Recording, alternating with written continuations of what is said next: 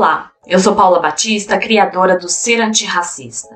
Estamos em mais um episódio desse podcast, onde trago pílulas de conteúdo sobre antirracismo, numa proposta de ajudar você a adquirir conhecimento para atuar como antirracista aí onde você está.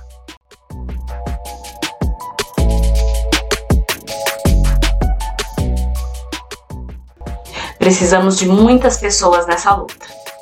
Vem com a gente.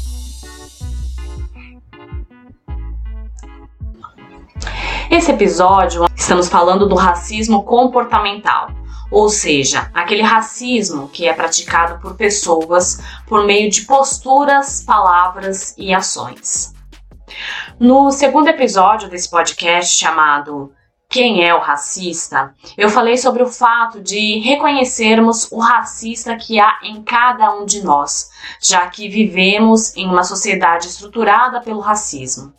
Esse é um passo essencial para combatermos o racismo. Se você não ouviu os episódios anteriores, é importante que escute, pois a educação é um processo e há etapas que precisamos passar para podermos avançar. Naquele episódio, inclusive, eu disse que assumir a postura de antirracista é o único caminho para irmos em direção a uma atitude de combate por meio de ações.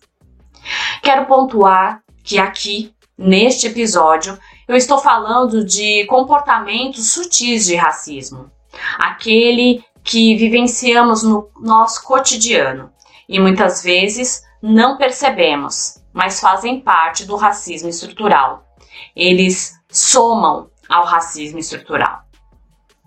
Então, o que acontece quando uma pessoa é acusada de racismo? Ela imediatamente nega, certo? Mas por que tantas pessoas negam ferozmente essa postura? É o que vamos tratar aqui neste episódio.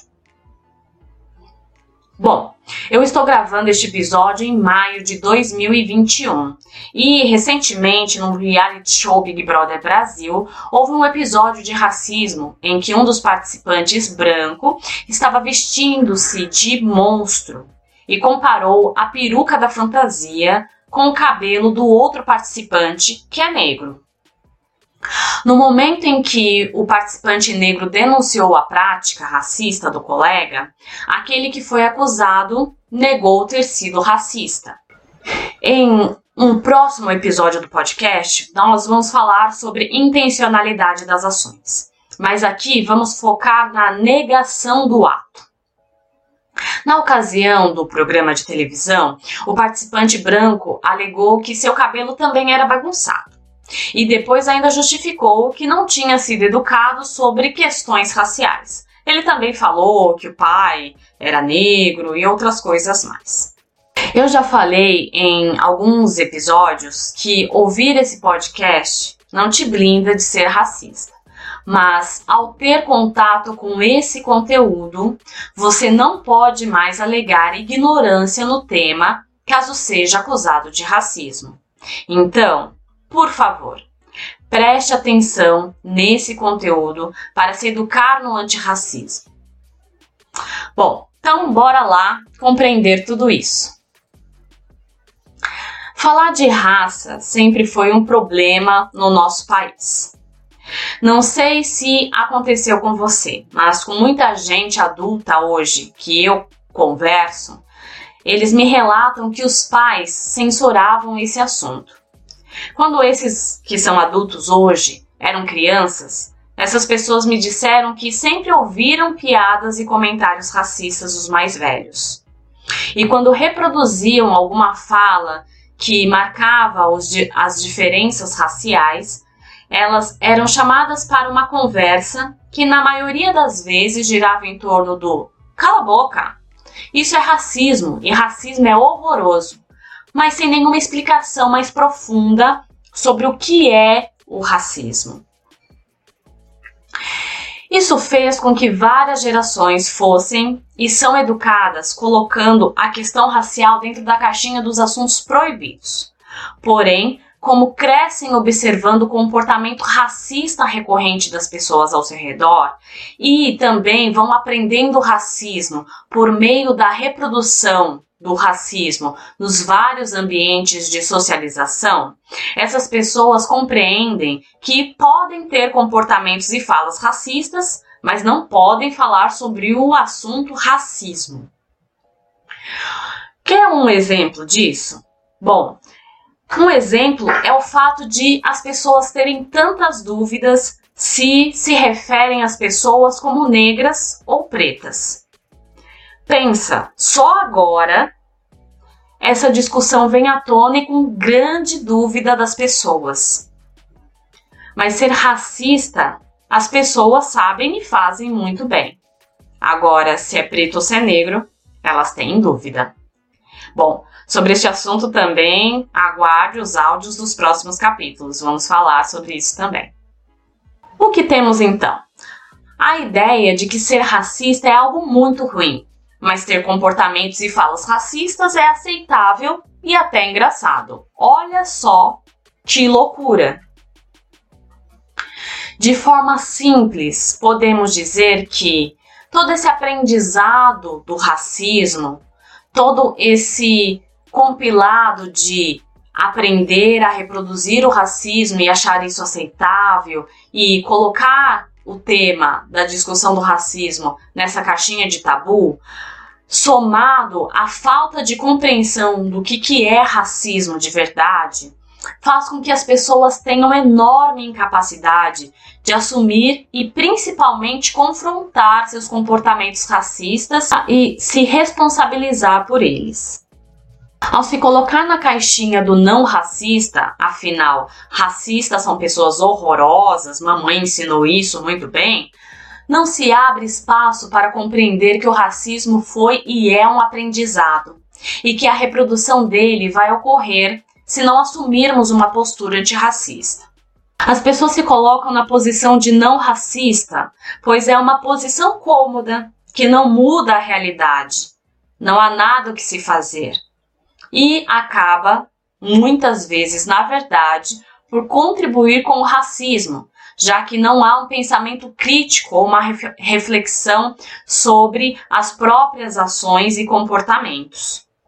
Quando alguém se coloca nesse lugar de não racista e é acusado de racismo, ela não consegue aceitar tal acusação e reage das piores formas possíveis, dizendo que tem amigos negros, que tem uma avó negra, um avô negro, que gosta de samba, que é de religião de matriz africana, ou seja, começa a justificar as suas ações achando que ter pessoas negras ao redor, gostar da cultura negra, isso tudo a blinda de ter comportamentos racistas.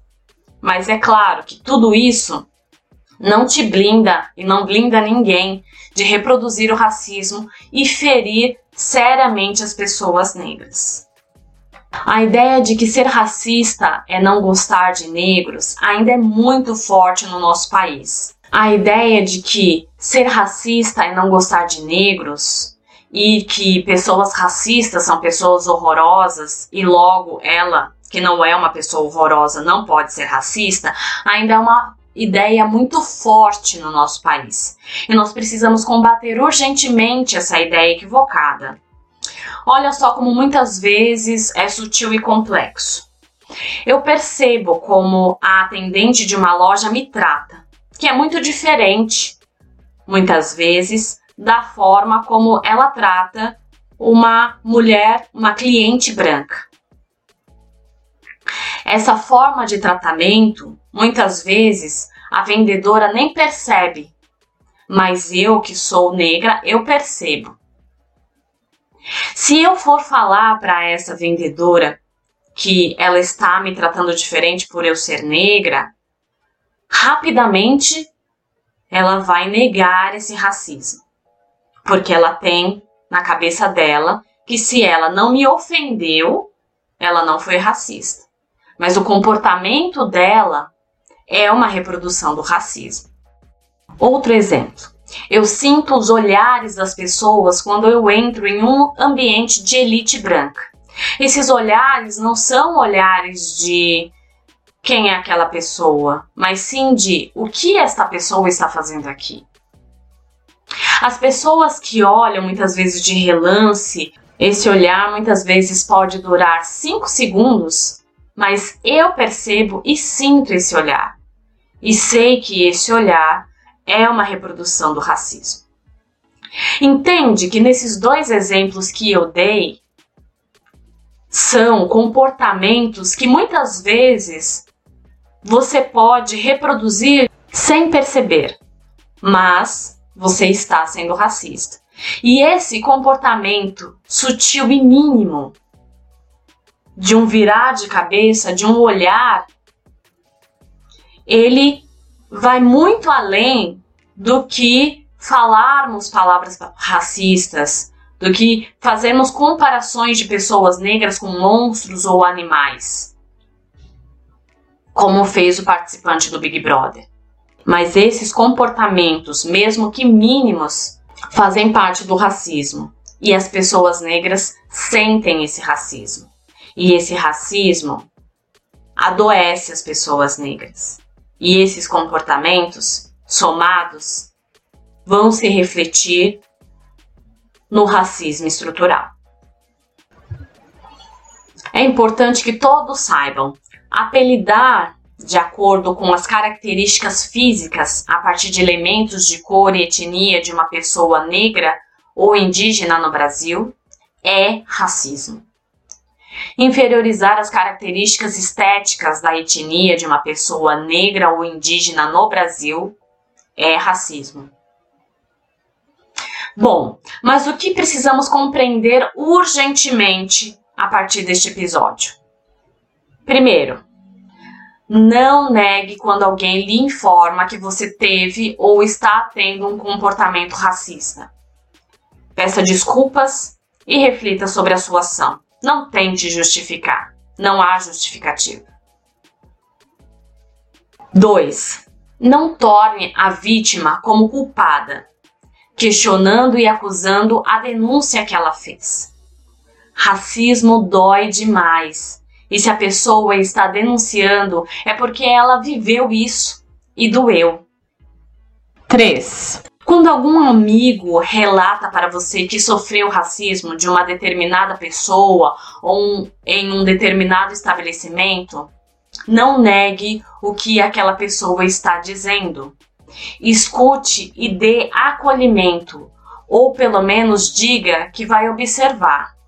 Se possível, e se for desejo da vítima também, ajude-a a denunciar esse comportamento diversas vezes, eu já perdi as contas de quando eu estou em um determinado lugar e depois de sair dali, eu comento com as pessoas que aquele atendente ou aquela pessoa teve um comportamento racista comigo e o que as pessoas que estão comigo muitas vezes dizem: "Não, imagina, aquela pessoa não, aquela pessoa é uma pessoa maravilhosa, ela não foi racista". Não, imagina, eu acho que ela estava num dia ruim só, talvez por isso ela te tratou dessa forma. Gente, pessoas maravilhosas também reproduzem o racismo. E é isso que a gente precisa compreender. Ser uma pessoa maravilhosa, humana, gratiluz, não te blinda de ser racista. O que vai colaborar para você não reproduzir o racismo é ter uma postura ativa antirracista. Quarto, quando ver alguém tendo um comportamento racista, informe esta pessoa ou denuncie esse comportamento.